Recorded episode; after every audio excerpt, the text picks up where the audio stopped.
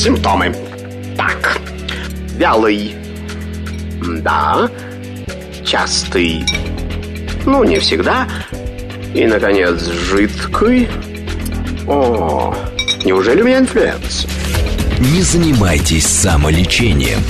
Заходите к Наталье Троицкой на медицинский форум. Лучшие доктора отвечают на ваши вопросы. Программа предназначена для лиц старше 16 лет. Всем доброго дня, здравствуйте, с вами Наталья Троицкая, медицинский форум открывается. Всех приглашаю сюда присоединиться к нашему разговору. Говорим мы сегодня о заболеваниях, о профилактике слуха, о заболеваниях ушей. В общем, э, как э, слышать и слушать, и еще и говорить, потому что, знаете ли что, все прекрасно знают, что если у ребенка проблемы со слухом, то с речью у него будет абсолютная беда. Это вот такая предыстория. Напомню, координаты нашего эфира, смс-портал плюс семь девятьсот двадцать пять восемь восемь восемь восемь девяносто четыре восемь, телеграмм для сообщений. Говорит Москва, бот, э, прямой эфир восемь четыре девять пять семь три семь три девяносто четыре восемь, телеграмм-канал радио говорит МСК, YouTube канал говорит Москва. Все сказано. Теперь представляю нашего гостя. На связи с нашей студией научный сотрудник научно-исследовательского отдела микрохирургии уха ГБУС НИКИО имени Свержевского, департамент здравоохранения города Москвы, кандидат медицинских наук, врач-сурдолог, оториноларинголог. Да, друзья мои, лор ну, всем прекрасно знаем. Киселюс Витас Эдуарда, доктор Витас, если простыми словами, здравствуйте. Добрый день, добрый день. Да, чудесно, что мы вас прекрасно слышим. Доктор Витас, ну давайте с самого начала начнем. Вот тут не так давно Всемирный день уха был и слуха. Все вместе, правильно? Вроде бы, когда не касается, слышим, все хорошо, ну уши поболят, атиты и прочее. Об этом мы тоже сегодня поговорим. Тем не менее, слух возвращается чудесно и прекрасно. А вот если проблемы со слухом есть, вот мы сегодня очень коснемся у взрослого, то это уже другая ситуация. Ладно, давайте начнем все-таки а с того, ну, со статистики мы, конечно, любим касаться этого вопроса. С какими проблемами москвичи чаще всего обращаются к лору, к вам? А, вы знаете, если мы будем говорить о проблемах а, уха и слуха, да, и о статистике обращения, то где-то каждый третий пациент обращается к нам, первое, с жалобами на снижение слуха, с жалобами на шум в ушах, ну и, конечно, болезненные ощущения в ухе. Угу. Самые три основные. Понятно. Доктор Витас, э, вы здесь? Никуда не пропали, а то какая-то тишина. Да, здесь, конечно. Вот самые три основные. Скажите, пожалуйста, ну вот сейчас коронавирусная инфекция, которая сейчас стихает, стихает, стихает, все таки омикрон, э, призвал всех быстренько переболеть и, наверное, перейдет, надеемся, в разряд просто практически обычного гриппа. Но, тем не менее, как раз э, осложнение на уши, это достаточно часто такое явление было после всех этих моментов? Вы знаете, да, мы встречали осложнения на орган слуха, uh-huh. и, конечно, это сопровождалось как снижением слуха, в ряде случаев а, ухо было заложено, а, бывали случаи выделений из ушей, соответственно. Ну и, соответственно, любая болезнь, она также проявлялась болевыми ощущениями. То есть, а слух снижался? Нет, он возвращается, вот потому что у многих, вот среди моих знакомых, к сожалению, какая-то заложенность вот это есть уже несколько месяцев. И, кстати, к врачу почему-то они не идут. Думаю, да, ничего страшного. Вот это ключевой момент, потому что ухо орган маленький, орган сложный. Чтобы его осмотреть, нужно как минимум иметь определенные инструменты и достаточное количество света. Поэтому диагностика уха и диагностика проблем уха, она очень важна именно в квалифицированных руках, так сказать, в а, амбулаторных условиях, но достаточно специализированных, поэтому лучше обращаться за помощью в этой ситуации. Угу. Тем более сейчас, смотрите, у нас весна ведь, да? Все уже шапки, со следующей недели потепления, массово раздеваются, атиты, супатиты, что там еще, острые какие-то, хронические, ну, переходящие, конечно, либо возрождающиеся. Вот э, давайте поэтому пройдемся по симптомам ушных заболеваний, которые, ну, прям вот не стоит пропускать, а идти к врачу. И чем это все чревато, если мы вдруг как-то подзабудем, покапаем сами, полечимся, а потом осложнение. Да, конечно, хороший вопрос. А, значит, ну, что должно в первую очередь насторожен, а, настораживать? Это а, длительность болевых ощущений. Если вы ощущаете какой-то прострел, да, там однократный, двукратный, в общем-то ничего страшного, зачастую это снимается приемом или банальных противовоспалительных препаратов, парацетамолом тем же. Но если болевые ощущения продолжаются длительно, если на фоне лечения они даже усиливаются, это, конечно же, повод обратиться к врачу. Следующий момент – это слух. А, большинство болезней уха сопровождаются снижением слуха. Если слух стойко снижен, например, более суток, более двух суток, то здесь, конечно, лучше не тянуть, лучше обращаться, потому что э, различные болезни уха могут иметь очень схожие симптомы. И, например, если одному пациенту помогает банально там ну, какие-то самые популярные препараты, да, uh-huh. то другому пациенту э, со схожим клиническим э, симптомами может это уже не помочь, а в ряде случаев даже усугубить течение заболевания. То есть тут одним средством, которое соседка сказала, лечить всех не надо подряд. Тем более, знаете, ведь как у нас любят полечиться, купили какие-то, на форумах посмотрели, какие самые частые ушные капли рекомендуют. Пошли в аптеку, купили, закапали одно ухо, кто-то сразу два, на всякий случай, если даже одно болит. Кстати, вот сейчас сказать, ну, нужно это или нет. Конечно, по поводу самолечения мы ругаемся здесь, но тем не менее. А потом вдруг что-то там, знаете, хотя читают, что если есть проблемы с барабанной перепонкой, это к тому, что к врачу нужно сначала сходить, посмотреть все-таки, в каком состоянии уха, а потом уже лечением, то там чреваты проблемы абсолютно разные, вплоть до потери слуха ведь, правильно? Конечно, случаются эпизоды и стойкого снижения слуха. Опять-таки, снижение слуха, если мы уже говорим о более профессиональном и квалифицированном осмотре, можно поделить на две большие категории. То есть это снижение слуха за счет звукопроведения, когда, например, в ухе серная пробка, когда, например, в ухе сформировалась жидкость при отите или отек, тогда а, нарушается звукопроведение. Но с течением времени, как болезнь пройдет, как серная пробка будет удалена, у этого пациента слух восстановится на, до практически прежнего уровня, может даже и на 100% восстановиться. Вторая категория снижения слуха – это снижение звука восприятия. Это уже работа слухового нерва, слухового анализатора. Это более грозная ситуация, потому что и в том, и в другом случае слух будет снижен. Может быть, даже на один и тот же уровень. Но если в случае снижения звука проведения слух может восстановиться, то в случаях снижения звука восприятия слух может не восстановиться вовсе. Угу. А Своевременная вот... диагностика в этом случае приведет э, к максимально эффективному лечению.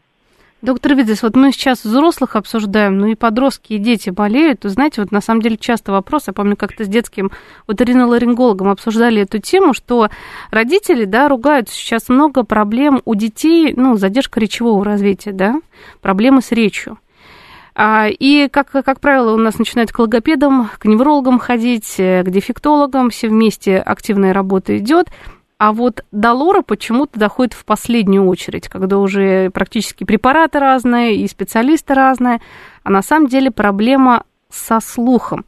А, вот у ребенка. Скажите, пожалуйста, вот на что нужно обращать внимание? Взрослым понятно сейчас, да, если человек всегда слышал, но даже он, наверное, должен хотя бы периодически приходить э, и проходить какую-то диагностику по слуху. Это я к чему? Мы сейчас вот как раз подводим к тому, что если есть проблемы со слухом, многие стесняются, потом и со слуховыми аппаратами как-то связываются. Хотя почему? Угу. Не могу понять. Это вот такая у нас все-таки проблема есть. А, давайте начнем с детей.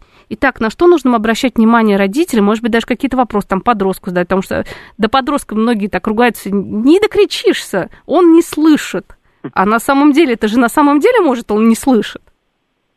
А, вы знаете, да, важный аспект, и здесь нужно понимать, что а, наверное, притворяться глухим просто так человек не будет. Конечно, мальчик-подросток еще, может быть, имеет какие-то нужды для этого, но в большинстве случаев никто просто так глухим притворяться не хочет. Поэтому а, зачастую, если изначально проблем со слухом не было, а со временем они начинают появляться, то мы это будем замечать прежде всего как?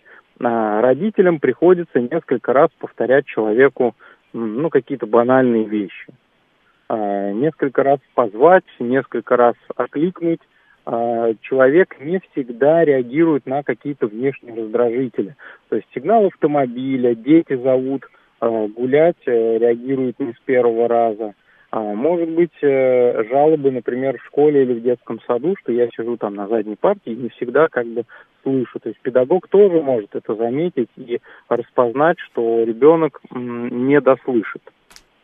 Угу. А как диагностируется, да, это а состояние? Диагностируется, ну, прежде всего, это, если мы говорим о патологии уха, то прежде всего это осмотр, потому что, к сожалению, сейчас э, очень часто, например, используют ватные палочки для очистки ушей. Это не очень хорошо.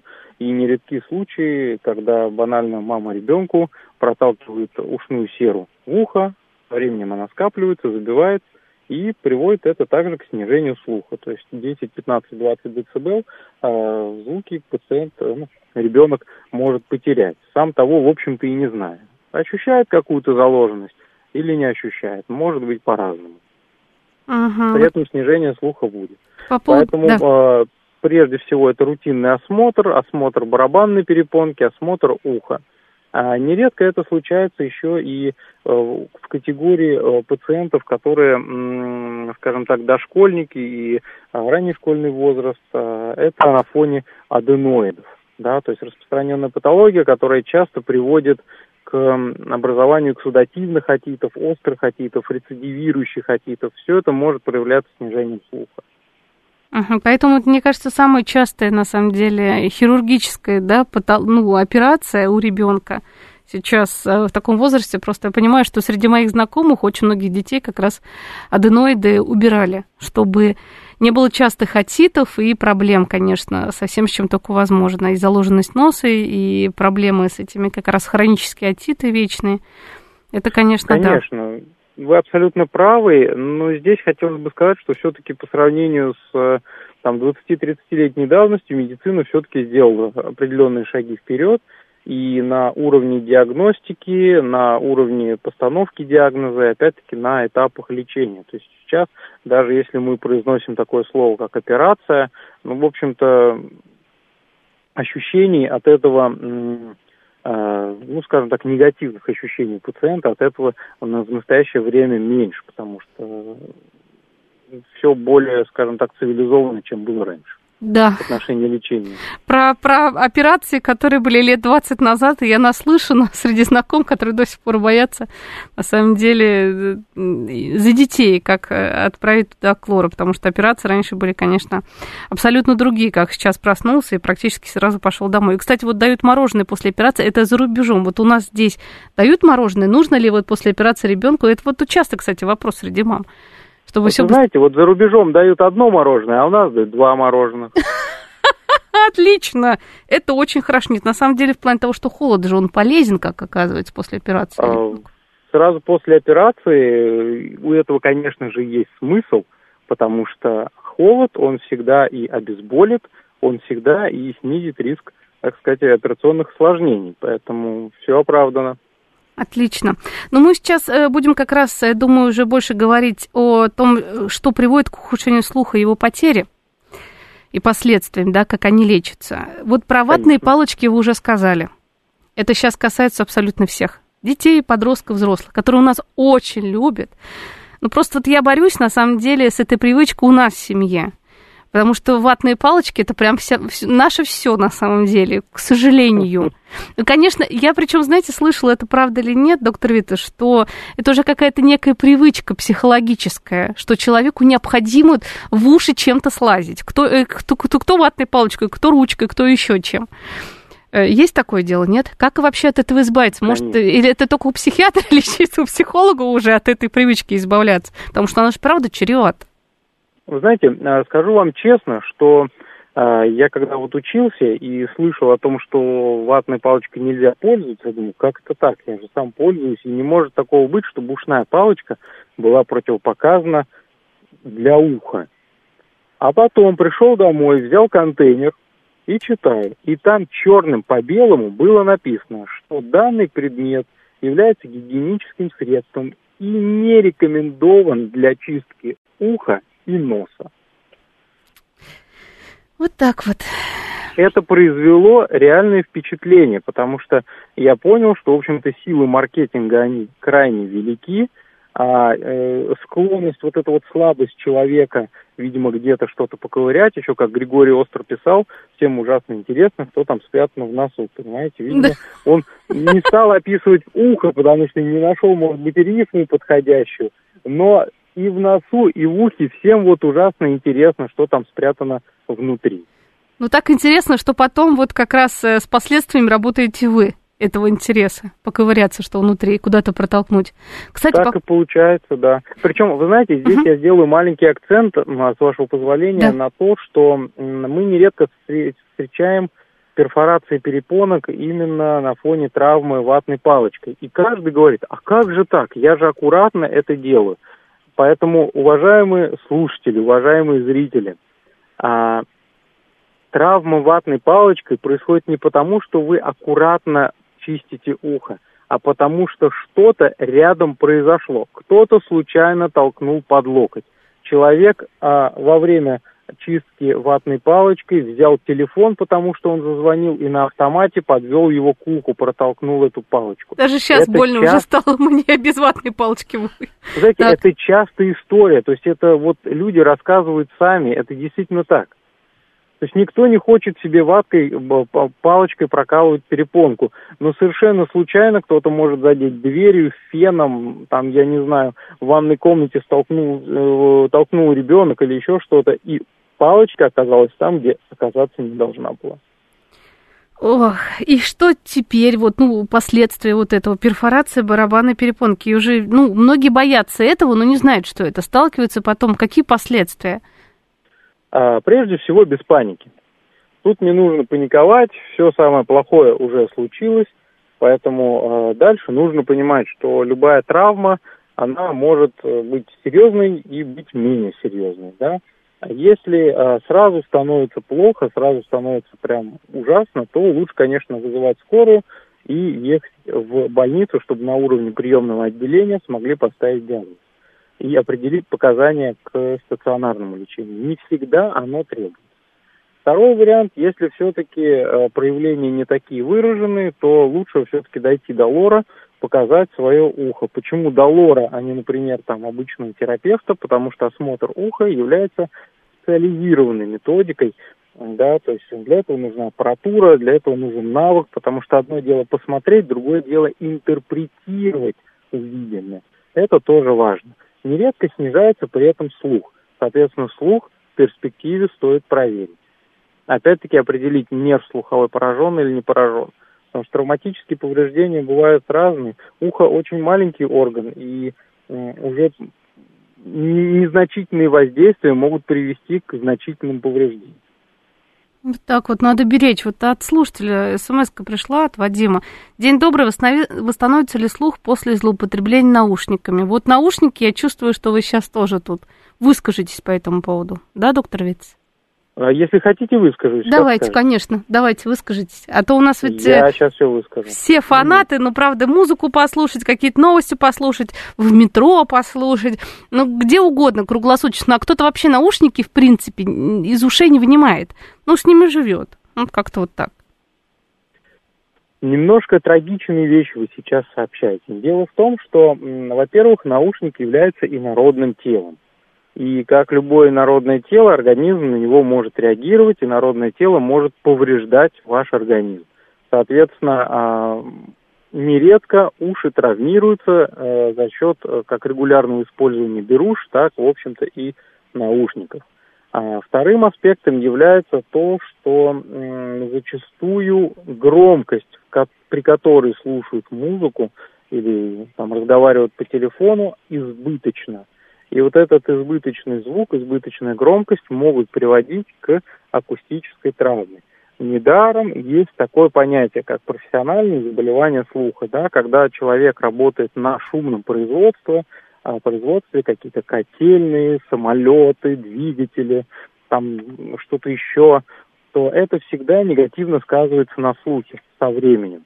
То же самое происходит и в отношении наушников. Если человек часто злоупотребляет громкостью, например, тоже метро является очень громким видом транспорта, и для того, чтобы услышать в этих условиях а, что-то, uh-huh. то нужно сделать еще громче. Это тоже важный момент. Вы скажете, но ведь наушники уменьшают внешнее воздействие. 90% шума. в наушниках в метро, как, ну хорошо, 80%, ну все практически что-то слушают. То книги, кто музыку. Что, мы, мы скоро будем все глухими, что ли, доктор Витас, к этому подходим? А, вы не будете глухими, но вы будете нашими пациентами. Хотя бы уже получше тут, да, такой вариант. Да, и при этом, говоря о ответе на вопрос Вадима, хочется сказать, что, во-первых, нужно диагностировать все-таки, по какому типу снижен слух, от этого зависит вариант реабилитации. И здесь есть один интересный и немножко даже парадоксальный эффект. То есть очень многие хотят носить наушники и слушать все через наушник, при этом практически никто не хочет использовать слуховой аппарат, который выглядит почти так же, как наушник. А вот почему? Вот что говорят вот, по этому поводу? Вот это, наверное, какой-то психологический барьер. То есть каждый готов в ухо залезть себе палочкой, зная, что он может навредить. Каждый может слушать а, музыку громко, зная, что это может навредить. Но никто не хочет использовать точно такой же слуховой аппарат, который, в общем-то, делает громче какая-то вот, наверное, мистическая вещь в этом есть. Однако, вы понимаете как, может uh-huh. быть, это связано с какими-то детскими воспоминаниями о том, что, например, бабушка плохо слышала и носила аппарат.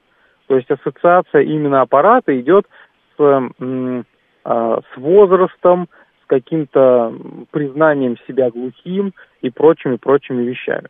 В общем-то, это тот же такой же гаджет, как и многие другие, которые просто созданы, чтобы человек слышал лучше – или слышал больше. Суперслух. Угу. А вот помимо наушников, ватных палочек, что вы еще прям вот, ну, не то чтобы, ну, как доктор терпеть не можете, доктор Витес, вот э, что ранит наш нежный орган, уши наши? А вы знаете, как э, нежный орган уши ранит иногда человеческие пальцы. Потому что некоторые люди любят не палочками, пальц, э, не палочками пользоваться, а, в общем-то, лезть пальцем, что-то там ковырять все время. Это не очень культурно, это иногда вреднит и саднит. А, есть еще важный момент, а, и хотелось бы на нем сделать акцент, даже если вдруг так получилось, пациент занимается самолечением, есть еще одно, чего боится ухо. Ухо боится воды. Поэтому, если ухо заболело, то его не нужно пытаться вымыть, отмыть, а, или в целом, если вы занимаетесь лечением уха, там доктор вам порекомендовал, то больное ухо не нужно мочить водой. Это принципиальный момент. Да, это касается абсолютно всех, потому что у нас еще по поводу промывания, если вдруг что-то там болит, начинает промывать нос разными даже серьезными я не знаю даже, есть э, специальные аппараты для промывания носа. И вот у меня знакомый допромывался нос, что у него жесткий был отит. Я не знаю, как туда вода попала, но попала в уши. Это... Конечно. Дело в том, что ухо связано с э, носоглоткой через слуховую трубу, которая, в общем, обеспечивает нормальную функцию ухо. И нередко, избыточно промывая нос, например, детям очень любят сейчас промывать нос, э, это приводит к тому, что вода попадает через слуховую трубу в барабанную полость. И это сто процентов приводит к развитию отита. Тут надо быть очень-очень аккуратным. Доктор Витас, очень интересно рассказывать, и у нас очень много вопросов от слушателей, абсолютно разных, причем и по поводу упражнений слуха, и по поводу вот, работы настройки, что делать и как быть, и другие вопросы по поводу лечения. Но у нас скоро будут новости, я пока сейчас напомню координаты. СМС-портал, высылайте смс э, на номер плюс семь девятьсот двадцать пять восемь восемь восемь восемь девяносто четыре восемь. Телеграмм для сообщений говорит МСК Бот. Прямой эфир можете позвонить, спросить нашего доктора Витаса. 8495-7373-94-8. Телеграм-канал «Радио говорит МСК». YouTube-канал «Говорит Москва». Совсем скоро вернемся. Сейчас новости, послушаем, что в стране и в мире происходит. После этого, конечно, будем общаться здесь с вами. Напоминаю тему. Сегодня мы говорим о нашем слухе, о нашем волшебном ухе, да, по-другому сказать. Как сохранить, в общем, как профилактировать те заболевания и не допустить каких-то либо осложнений. Симптомы. Так. Вялый. Да. Частый. Ну, не всегда. И, наконец, жидкий. О, неужели у меня инфлюенс? Не занимайтесь самолечением. Заходите к Наталье Троицкой на медицинский форум. Лучшие доктора отвечают на ваши вопросы. Продолжаем наше общение. Говорим мы сегодня на тему здоровья уха. Как сохранить свое восприятие мирское в чудесном состоянии. Как, в общем-то, не заболеть повторно какими-то серьезными отитами. И вообще о гигиене сейчас еще, кстати, поговорим. Что не надо делать, мы уже все поняли. Так, никаких, э, э, в общем, ватных палочек, рук, э, пальцев рук, и ручек, и прочих инструментов, и с наушниками надо круглосуточно ходить, не туда, в общем, ковыряться нельзя в ушах. Все, друзья мои, мы вот должны это просто понять и зафиксировать себе, потому что ну, слышать-то хотим и быть здоровыми хотим, потому что разные неприятные ситуации происходят. На связи с нашей студией научный сотрудник научно-исследовательского отдела микрохирургии уха ГБУСТ-НИКИО имени Свержевского, департамент здравоохранения города Москвы, кандидат медицинских наук, врач-сурдолог, оториноларинголог Киселев Свитас Эдуарда, доктор Витас. Вот мы тут как раз говорим о том, что нельзя, а что можно. Доктор Витас, вот как ухаживать за нашими ушками, чтобы не навредить, но как бы вроде бы гигиена же нужна она. Знаете, как и большинство мест нашего тела, ухо любит чистоту, поэтому для того, чтобы спокойно и безопасно э, привести его в порядок, нужно салфеточкой, полотенцем или ватным тампончиком аккуратно снаружи его вытереть. И uh-huh. все. И все будет хорошо. Все ясно. То есть туда ничего не надо запихивать, это понятно. Даже слегка полотенце нет во время Конечно. А вы знаете, угу. пациенты часто спрашивают, а как же его чистить внутри? А дело в том, что ухо устроено таким образом, что его не нужно чистить внутри. Даже если внутрь, вот мы иногда, врачи, туда что-то кладем, чтобы заживало как следует, ухо само это начинает выгонять постепенно и со временем а, все то, что в ухе скапливается, ухо самостоятельно выгоняет наружу. Поэтому туалет наружной зоны хрящевого отдела слухового прохода вполне достаточен для э, содержания уха в чистоте и порядке. Доктор Витас, а почему же тогда вот серные пробки те самые, ну, получаются у человека? Все вроде бы хорошо, либо ничего не хорошо, то есть человек обманут. На самом деле он ковырялся достаточно часто, поэтому там у него возникло такое состояние, перестал слышать, и вот скопилась серная пробка. Вообще, что это такое серная пробка? Сера, понятно, она очень полезна, да, она как-то защищает наше ухо, смазывает. Но почему она вот скапливается там? Дело в том, что наиболее частой причиной действительно являются ватные палочки и какие-либо инородные тела, которыми в ушах ковыряют. А, каков механизм? Все просто. Ухо вырабатывает серу, э, сера имеет определенные защитные функции. И когда человек залезает в ухо ватной палочкой, он часть серы, разумеется, снимает этой самой палочкой, а часть серы он проталкивает в, вглубь это происходит из раза в раз, из, изо дня в день, и более того, а, ухо же работает, как и любая система, по принципу обратной связи. То есть чем больше серы удалять, тем больше серы будет выделяться. Соответственно, со временем формируется такой серный комочек, который, в общем-то, человеком был м- протолкнут вглубь а, к барабанной перепонке. И со временем он там скапливается и, соответственно, приводит к ощущению заложенности, снижению слуха или нередко после принятия ванны или душа он размокает, разбухает, и тогда ухо закладывает, возникает проблема. А, есть категория пациентов, у которых есть гиперпродукция серы, то есть ее в принципе существенно больше, чем у обычного человека – эти пациенты в принципе не используют ватные палочки, они стабильно там в 3-6 месяцев показываются лор-врачу для того, чтобы выполнить туалет уха профессиональный. Как вот к стоматологу иногда ходят, так и ходят динамически к лор-врачу. Это занимает очень мало времени, а, но имеет много пользы. Угу. А вообще вот э, таких пациентов много, когда вот много действительно. Угу с хроническим таким серообразованием, вы знаете, немного таких пациентов, э, немного, ну, бывает. Ну, в общем-то, все они очень культурные люди и периодически, э, навещая лор-врача, чувствуют себя совершенно адекватно. Угу. Ну, прекрасно. Главное, чтобы они этого не забывали делать. Ну, уже, наверное, знают. А, кстати, Конечно. вот тут э, такие вопросы от слушателей. Во-первых, какие упражнения для слуха необходимо делать? А, Существуют знаете, они? Наверное, очень хороший вопрос, потому что гигиена именно не уха, а именно слуха, она в настоящее время крайне актуальна. А, буквально сегодня с а, знакомым мы обсуждали такой момент, что сейчас очень много посторонних шумов. То есть мы едем в метро, мы идем по улице, а, мы работаем в здании, где работает кондиционер, а, варит кофе машина. То есть много-много-много приборов, современных атрибутов жизни а, создают достаточно высокий уровень шума. И это, в свою очередь, а, приводит к повышенной утомляемости организма. Поэтому в качестве, наверное, самого простого и очень важного способа для гигиены слуха является нахождение в тишине. Сколько минут в день?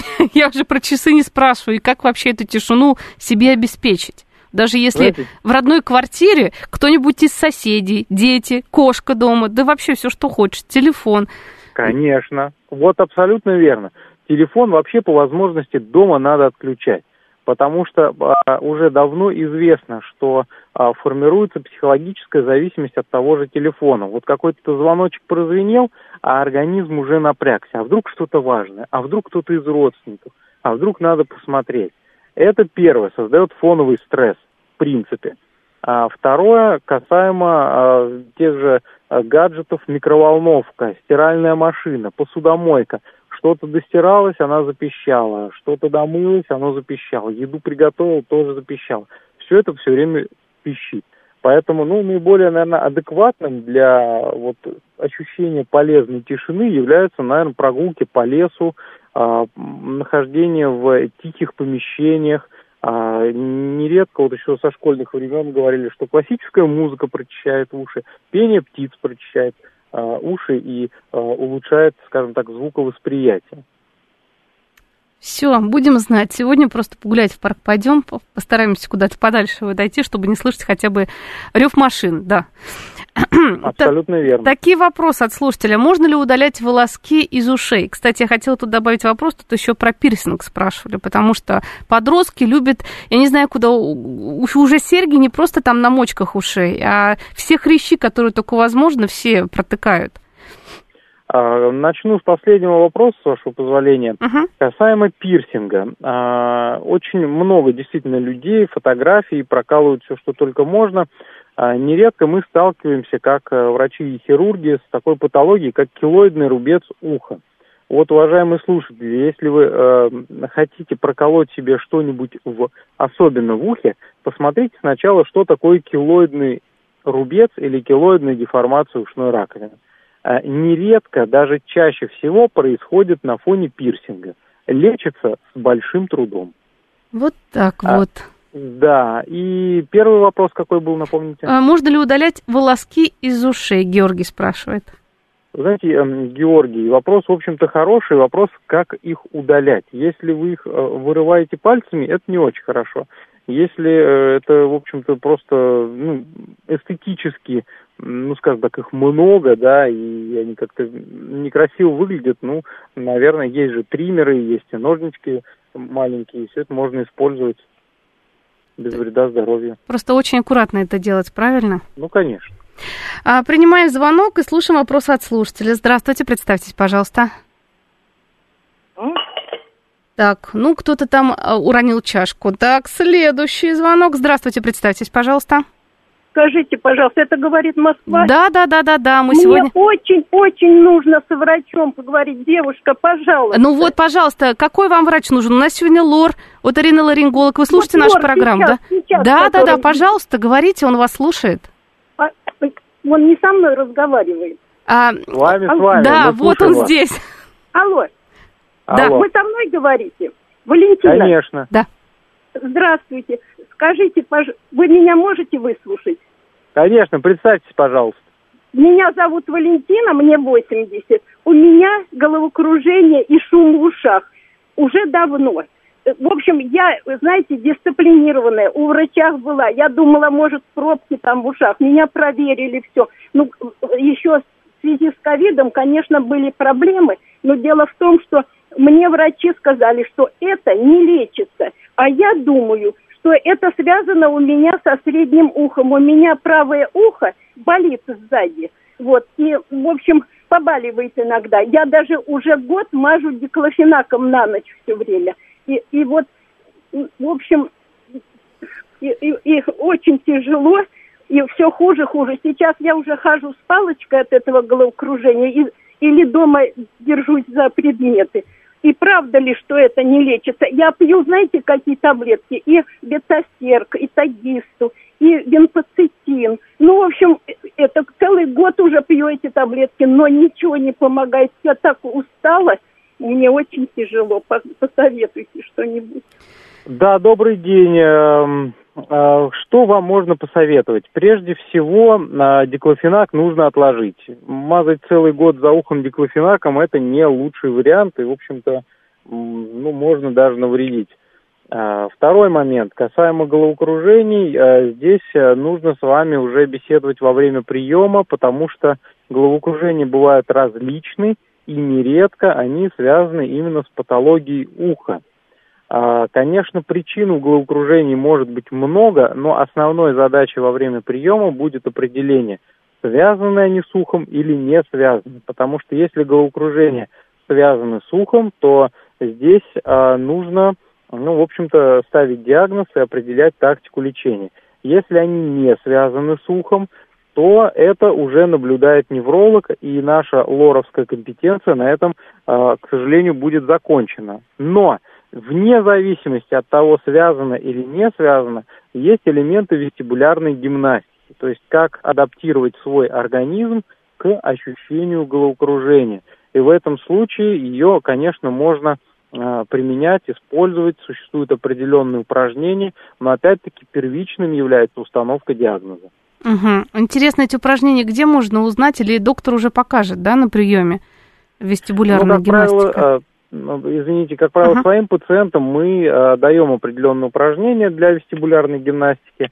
Э, в общем-то, в интернете тоже есть, но, к сожалению, интернет полон излишками информации, которые могут даже навредить. Поэтому вначале лучше проконсультироваться. Спасибо большое. Следующий звонок, следующий вопрос. Здравствуйте, представьтесь, пожалуйста. Да, добрый день. Николай меня зовут. Да, Николай. Спасибо за передачу. Э, с ватными э, палочками понятно. А просто ватой-то можно мокрый чистить ухо? Я так и не понял.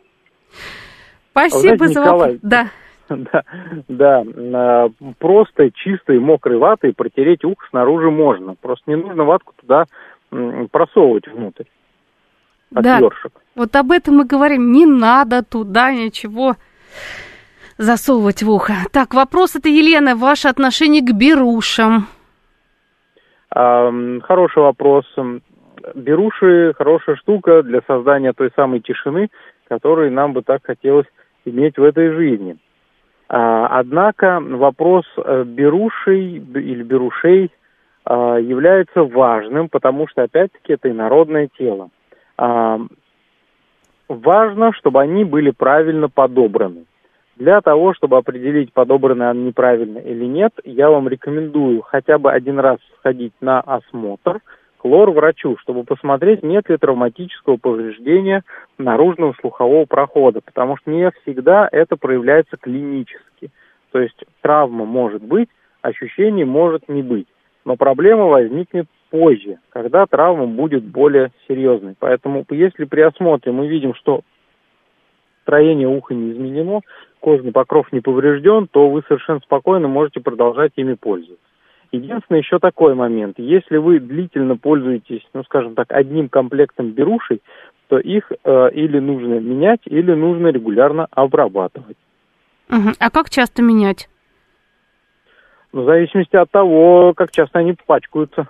Угу. То есть, если человек каждый день использует их на ночь, например, беруши, Потому что у нас есть э, дома, где там слышимость э, с первого по десятый этаж идеальная, и, конечно, тут не уснешь, да, кто что делает ночью, то, конечно же, если каждый день пользуешься, ну, как часто менять вот в таком случае, доктор Витц? Ну, опять-таки, надо просто смотреть, насколько сильно загрязняются беруши. То есть, если они прям вот, ну, чуть ли неплохо пахнут, конечно, их надо убирать. Но какой-то статистики прям, как часто их менять, uh-huh. нету. Это очень индивидуальный вопрос. Поэтому, ну, по мере необходимости, наверное, так будет правильно ответить. Спасибо. Следующий звонок, следующий вопрос. Здравствуйте, представьтесь, пожалуйста. Здравствуйте, Светлана. Спасибо да. за передачу. Я хотела бы уточнить у доктора такой момент. А, у меня у мамы было, и у меня сейчас такое же. Перед сменой погоды, когда будет э, дождь, снег или что-то, у меня в ушах, знаете, как э, появляется какая-то влага, уши начинают чесаться, и я когда ушной палочкой, значит, собираю там, у меня как бы очень большая влага собирается. Если нормальная погода, в ушах все нормально. Что это может быть, и нужно ли собирать вот эту влагу, из-за которой вот чешется ухо? Спасибо большое. Спасибо большое за вопрос. Благодарю за вопрос. Э, интересный, интересный. Вы, в общем-то, могли бы сослужить большую помощь нашему гидромедцентру. Э, это актуально. Значит, э, касаемо влаги в ушах. Дело в том, что в ухе формируется не только сера, но и также есть сальные железы, которые продуцируют сальный секрет. И не исключено, что ощущение влаги в ухе может быть связано именно с этим. Да, также бывает, что э, присутствуют потовые железы, которые также могут реагировать на ну, изменения внешней среды. А, как-то особенно убирать вот из уха влагу не нужно, потому что, опять-таки, а, слуховой проход достаточно широкий для того, чтобы та жидкость, которая в нем скапливается, после душа, например, после купания в море, а, высыхает самостоятельно. Угу. У меня есть знакомый, который после принятию душа э, специально феном дует э, в уши, чтобы быстрее все высохло. Это вообще как? Вот я сейчас вспомнила такую ситуацию. Это нормально? А вообще это нормально. Вот как ни странно, феном сушить уши можно. Ух ты. А, есть только а, несколько нюансов. Первое. Ухо является не только органом слуха, но и вестибулярным органом, который реагирует на температуру. Поэтому если вы собираетесь сушить ухо феном, то его не нужно ставить на высокую температуру, нужно делать такой средний, ну, в общем-то, э, в районе 36 градусов, если это возможно. Ну, по сути, это средняя мощность, средняя температура, если в таких значениях, на двоечку ставим. Угу, вот, это первое. Так. И второе, не нужно дуть непосредственно в ухо. А, расстояние от уха до фена порядка 40 сантиметров, не меньше. Угу. Все. Тогда вы избежите травмы слухового прохода и при этом подсушите, вам будет более комфортно. Все правильно. Ой, замечательно. Не знала, теперь буду. Вот, кстати, по поводу, вот Мария спрашивает, писк э, в ушах. Что это? Я как раз хотела присоединиться, звон в ушах, который периодически возникает. Это что-то серьезное, либо, ну, такое бывает, можно пережить, или как-то нужно идти к врачу? А, дело в том, что а, тот или иной субъективный ушной шум присутствует практически в каждом ухе. Высокочастотный, низкочастотный, бывает э, широкополосный ушной шум. В той или иной степени он присутствует. Нередко мы ощущаем его громче, когда находимся или в тишине, или, например, перед сном, или пытаемся сконцентрироваться. Это начинает мешать, и мы это замечаем. Но при этом нужно понимать, что уровень шума, который э, есть изначально, вот этот фон, он не усиливается. Мы просто обращаем на него больше внимания. Понимаете, как uh-huh. лампочка в светильнике, если вы включите ее днем, она вас практически не смущает. Если вы включите это во время сна ночью, то, конечно, она будет слепить. Свет и в том и другом случае одинаковый, но ощущение этого света будет принципиально разным. Поэтому если э, просто есть в ухе шум, который, ну, скажем так, тих и жить не мешает, то, в общем-то, никаким опасным признаком это не является. Если ваш шум все-таки мешает жить, то здесь стоит э, обратиться в том числе и к лор-врачу, потому что нужно искать, опять-таки, варианты патологии уха. Может быть, у пациента снижен слух при этом – Нередко шум, он же и э, звон, писк, различные варианты сопровождают э, акустическую травму. Например, человек стрелял из оружия, там из винтовки в тире, и снизился слух, в ухе появился писк. Вот это да, это тот писк, который должен насторожить и заставить человека обратиться за помощью. Спасибо большое. Следующий звонок и следующий вопрос. Здравствуйте, представьтесь, пожалуйста. А, Елена, Елена Москва. Вы знаете, недавно совсем прочитала о том, что демодекс был, вот этот вот клещ полевой, обнаружен первый раз в ушной раковине. И вот я подумала, неужели там зачесалось, может быть, этот демодекс. Часто ли вы встречаете это явление?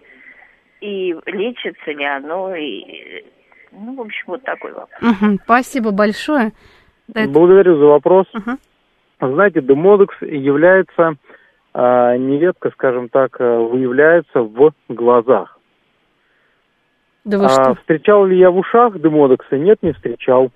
Мы с ним в этом месте не знакомы. А, нужно ли его как-то лечить, если это не, а, скажем так, доказанная патология уха, то лечить это не нужно. Потому что пишут много всего. А, в аптеках, например, нередко рекомендуют а, там ушные свечи, понимаете, которые наверняка лечат еще и демодекса. А, ну, в общем, много всего избыточного пишут. Вот, на мой взгляд, что если а, действительно есть какая-то серьезная патология, связанная с зудом в ухе, то ее нужно конкрет, в конкретном случае конкретному пациенту исследовать. Если этот возбудитель не выявлен в этой зоне, то лечить как-то вот эм, методом исключения это не нужно. Да, то есть вот думать, что чешется ухо, значит там сидит какой-то клещ, ну это немножко абсурдно. Спасибо большое, доктор Витас. Такой вопрос от Сергея. Какие наушники наименее вредят слуху? Вот не может Это... человек обойтись без наушников. Какие? Которые капельные вот эти вставляются, либо вот эти громадные, ну, ну наименее такие. А наиболее эффективными наушниками э, и наименее, наиболее безопасными являются наушники наружные, которые одеваются вот как сверху, да, там, как вот профессионалы их нередко носят. На, на, нередко бывают а наушники с шумоподавлением, тоже очень хорошая вещь. А, к сожалению, дорогие. А, наушники, которые не интраканальные, то есть те наушники, которые не нужно вставлять, вкручивать в слуховой проход, они являются наиболее безопасными. Ну так что, так вот, что, Сергей. Вот так. Ну, не, да. но опять же, не часто, не круглые сутки, правильно? Послушали что-то? Не круглые сутки, конечно, потому что иногда бывает, и, в общем-то, ушная раковина на это реагирует, э, ощущаются болевые какие-то ощущения, бывает, э, в общем, вплоть до травмы. Угу. Вот Татьяна спрашивает, с чем связаны слуховые галлюцинации, как наяву? То есть что-то а, слышится? Немножко, что наверное, слуховые галлюцинации, как наяву. Здесь, наверное, больше нужно какой-то другой профиль специалистов поискать, потому что мы работаем больше а, со снижением слуха, чем с какими-то избыточными звуками. Угу. А, тут такой вопрос. Э, проясните, пожалуйста, Денис спрашивает. А, задаю вопрос доктору, чтобы он сказал, что вот работать на производстве, особенно на стройке, без защитных наушников, а, нет в этом никакой удали, особенно на стройке, где еще пыль. Вот я не поняла, Денис спрашивает, нужно ли наушники на стройке, либо не нужны? Ну и в том и в другом случае я могу ответить, что наушники, если вы работаете в шумном, тем более пыльном производстве, да, или настройки, то наушники крайне желательны, потому что, во-первых, это снизит а, шанс травмы слухового прохода. А, наиболее такой рисковой группой являются электросварщики, которым а, нередко окалина залетает, кстати, не только в ухо, но и в глаз. Это первое. Второе, а, шум, который стоит, он всегда вреден для уха, поэтому защищать ухо от избытка шума нужно. Угу. Доктор Витас, было очень интересно, на самом деле, вот эфир уже заканчивается. Благодарю, очень много звонков, вопросов от слушателей. Я думаю, обязательно скоро встретимся уже в студию, придете сюда, и, может быть, даже какие-то вот э, те самые вестибулярные упражнения покажете, да, у нас на YouTube-канале. Было, было вообще Конечно. очень интересно. Спасибо большое, благодарю, очень было интересно и полезно. Я думаю, что многие сейчас ватные палочки куда-нибудь в сторону уберут, э, лучше забуду практически. Научный сотрудник научно-исследовательского отдела микрохирургии у уха, ГБУС, Никио имя Сержевского, кандидат медицинских наук, врач-сурдолог, оториноларинголог, э, риноларинголог сказал вот уже. Кисулес э, Витаус Эдуарда был вместе с нами, доктор Витас. Спасибо вам большое, было очень-очень интересно. Спасибо, до свидания. До свидания.